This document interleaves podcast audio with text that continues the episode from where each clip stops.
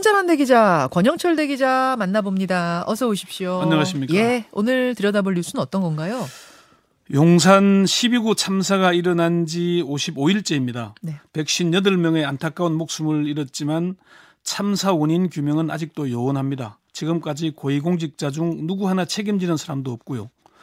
경찰의 수사는 참사 50일이 지나도록 용산에만 머무른 채 사실상 답보 상태에서 벗어나지 못하고 있다는 비판이 나옵니다. 그래서 경찰의 수사가 어디까지 진행됐고 어떤 문제가 있는지를 짚어보고자 합니다. 네, 그러니까 뭐 국정조사는 국정조사고 사실 네. 특수본이 수사를 하고 있는 거잖아요. 네, 조사가 네. 아니지 수사를 하고 있는 건데 수사가 어디까지 진행됐나 한번 살펴볼 때가 된 것 같아요. 네. 먼저 이임재 전 용산 경찰서장에 대한 구속영장 실질 심사는 내일이죠. 그렇습니다. 이전 시자, 서장에 대한 심, 영장 심사는 내일 오전 10시 30분에 열리고요. 송병주 전 용산서 112 상황실장도 같이 심사를 받습니다. 이전 시- 서장은 헬로윈 기간 경찰 인력을 더 투입해야 한다는 안전대책 보고에도 불구하고 사전 조치를 하지 않고 참사를 인지하고도 적절한 구호 조치를 하지 않아서 인명피해를 키운 혐의를 받고 있고요. 예. 어, 또 뭐 허위 공문서 작성 행사 혐의도 받고 있습니다. 송전 실장의 경우에는 참사 직전 압사 위험을 알리는 112 신고에도 적절한 안전 조치를 하지 않는 혐의를 받고 있고요. 네, 자. 용산 서장 수사는 거기까지. 네. 박희영 청장, 용산 구청장에 대한 음, 지- 수사는 어디까지 진행 중입니까? 지금 구속영장 청구가 됐는데요. 어, 코로나 확진이 돼서 박 구청장이 예, 내일 원래 영장 심사가 열릴 예정이었는데 예, 어, 확진 격리 중에서 격리 해제가 되는 오는 26일로 네. 연기가 됐습니다. 연기가 됐어요. 최원준 용산구 안전재난 과장도 26일 날 이루어집니다. 아, 이 용산 재난 과장도 안전 재난 과장도 코로나예요? 아닙니다. 코로나 아, 같은 혐의이기 때문에 같은 혐의라서 예, 예. 알겠습니다. 용산구청장하고 간부들이 휴대전화를 교체했다던데 이거는 왜 그렇습니까? 어, 경찰 특수본이 이제 용산구청 간부들이 조직적으로 증거 인멸을 시도한 게 아닌가라는 의혹을 가지고 수사를 진행하고 있습니다. 포렌식 결과에 대해서는 경찰이 아직 뭐 공개하지 않고 있고요. 음흠. 박형 용산구청장과 용산구청장 수행비서 A 씨 등은 참사 일주일 뒤인 지난달 5일에 기존의 갤럭시 휴대전화를 썼는데 네. 아이폰을 새로 구매해서 바꿨습니다. 음. 또 A 씨는 휴대전화를 교체한 후에 분실했다고 주장하고 있는데 이전 휴대전화는 확보하지 못한 걸로 이렇게 알려지고 있고요. 아, 용산구 지역 안전 책임자인 문인한 안전건설 교통국장도 참사 이후에 휴대전화를 변기에 빠뜨렸다면서 새로 바꿨고요. 음. 바꿨는데 이제 이, 이문 국장은 영장이 경찰이 신청했는데 검찰에서 보강 수사 지시를 해서 반려가 된 상태입니다. 분실했다. 예. 뭐 변기에 빠뜨렸다. 이유는 다 다른데 어쨌든 네. 상당히 많은 사람들이 지금 바꿨다는 거네 휴대폰을. 네, 저 그래서 아마 증거 인멸 의혹이 있는데 본인의 혐의에 대해서는 우리가 증거 인멸을 적용하지 않거든요. 음. 그런데 이게 이제 영장 발부 사유에 증거를 인멸할 우려가 있다는 게 발부 사유가 되기도 하잖아요. 그렇죠. 네. 그렇죠. 지금까지 그럼 구속된 사람은 몇 명입니까? 두 명입니다. 두 명. 경찰 수사로 구속된 사람은 박성민 전 서울경찰청 정보부장, 김진호 전 용산경찰서 정보과장 두 명입니다. 어, 두 사람은 참사를 막을 수 있는 정보 보고를 받고도 네. 조치를 하지 않았고 참사가 일어나자 이를 삭제하도록 한 혐의입니다. 자, 구속은 두 명, 실질 네. 심사 기다리는 사람 두 명, 입건한 사람은 몇 명입니까? 21명입니다. 지금까지. 21명. 김광호 서울경찰청장이 이 가장 고위직이고요. 어, 구속영장이 청구된 박희영 용산구청장, 이임재 전 용산경찰서장, 그리고 수사를 받고 있는 용산 소방서장 등 모두 21명입니다. 어, 그러니까 두명 구속됐고 네 명은 영장이 청구돼서 영장 심사를 기다리고 있는 중이고요. 네 명이요. 또 경찰은 또 이태원역 무정차와 관련 무정차 사안과 관련해서 네. 이태원 역장 등에 대한 수사를 벌이고 있고 용산 서방 서장에 대해서도 수사를 벌이고 있는데 조만간 구속영장을 신청할 걸로 아, 알려지고 있습니다. 용산 소방서장도 네. 지금 특수본 수사가 어디까지 진행되고 있나 하나하나 짚어보고 있는데 근데 이제 참사 일어난 지 두 달 다 된 거 생각하면 수사가 좀 더딘 건 아닌가 이런 느낌이 드는데 어떻습니까? 네, 좀 답답하다, 뭐 좀 더디다 이런 얘기들이 나옵니다.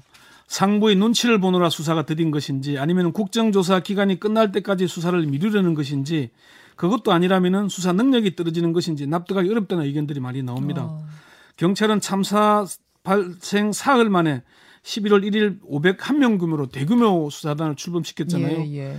어, 처음에 이제 그 이튿날에 서울경찰청, 용산경찰서, 용산구청 등에 대해 압수수색에 나서면서 시작은 나름 창대했습니다. 음. 그런데 그 이후에 경찰 수사는 예상보다 상당히 더디게 진행되고 있습니다. 왜 더딘 거라고 보세요?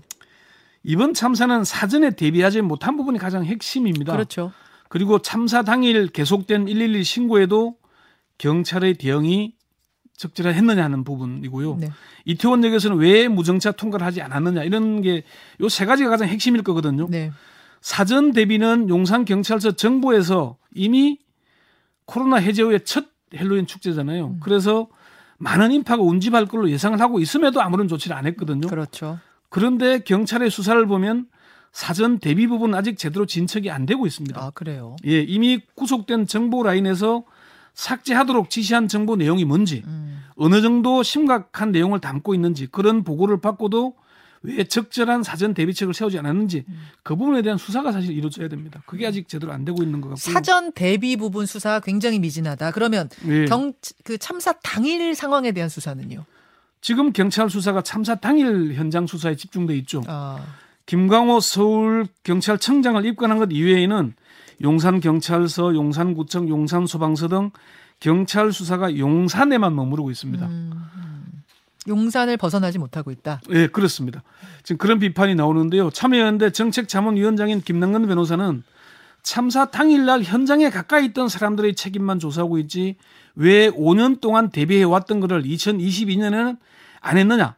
사전 대비를 왜 안 했느냐? 그리고 참사 사흘 전에 경찰청이 보고를 받았고 서울시는 이틀 전에 보고를 받았는데 보고를 받았다는 것까지만 인정이 되고 받고서 왜 대책을 안 세웠냐에 대해서는 지금 수사를 제대로 안 하고 있다.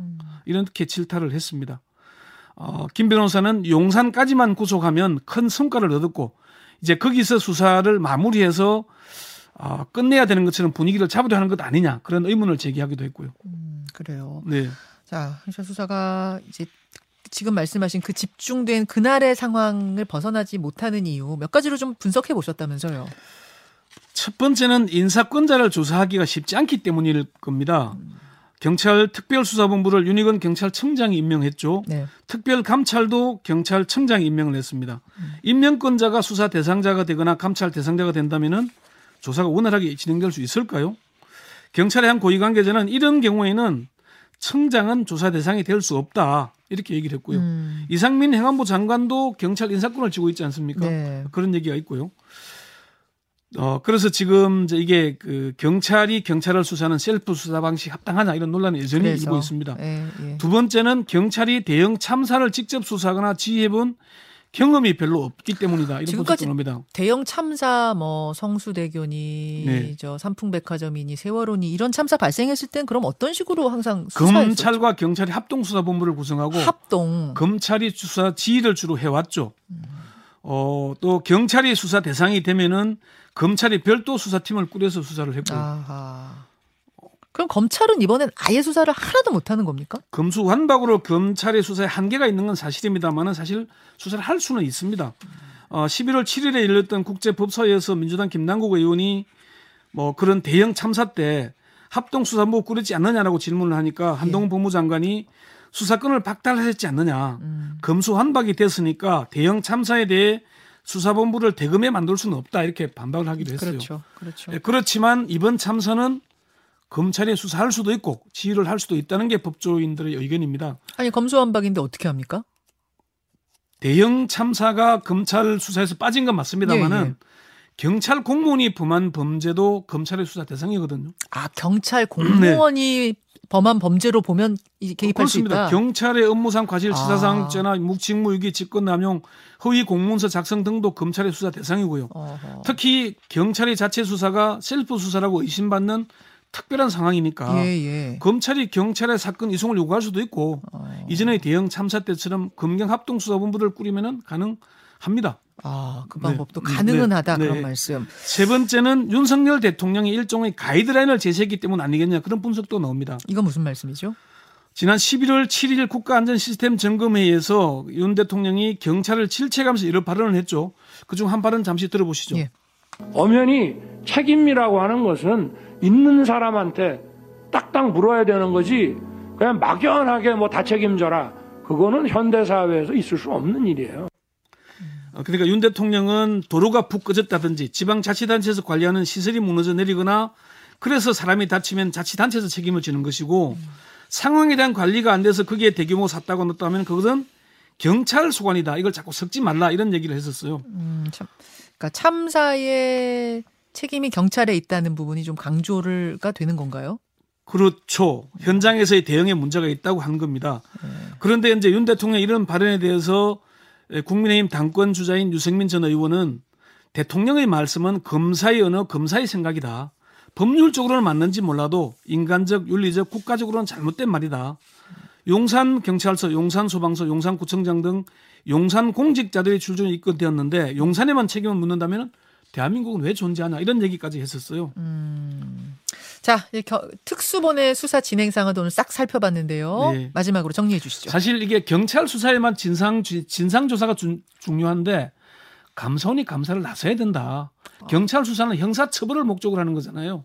이번 사안이 왜 일어났는지를 밝히려면은 감사원이 나서야 되고 국회 진상 지금 이 국정조사가 정쟁으로 좀 가지 말고 음. 제대로 좀 밝혀내기를 국민들이 바라고 있습니다. 여기까지 권현철 대기자 수고하셨습니다. 네.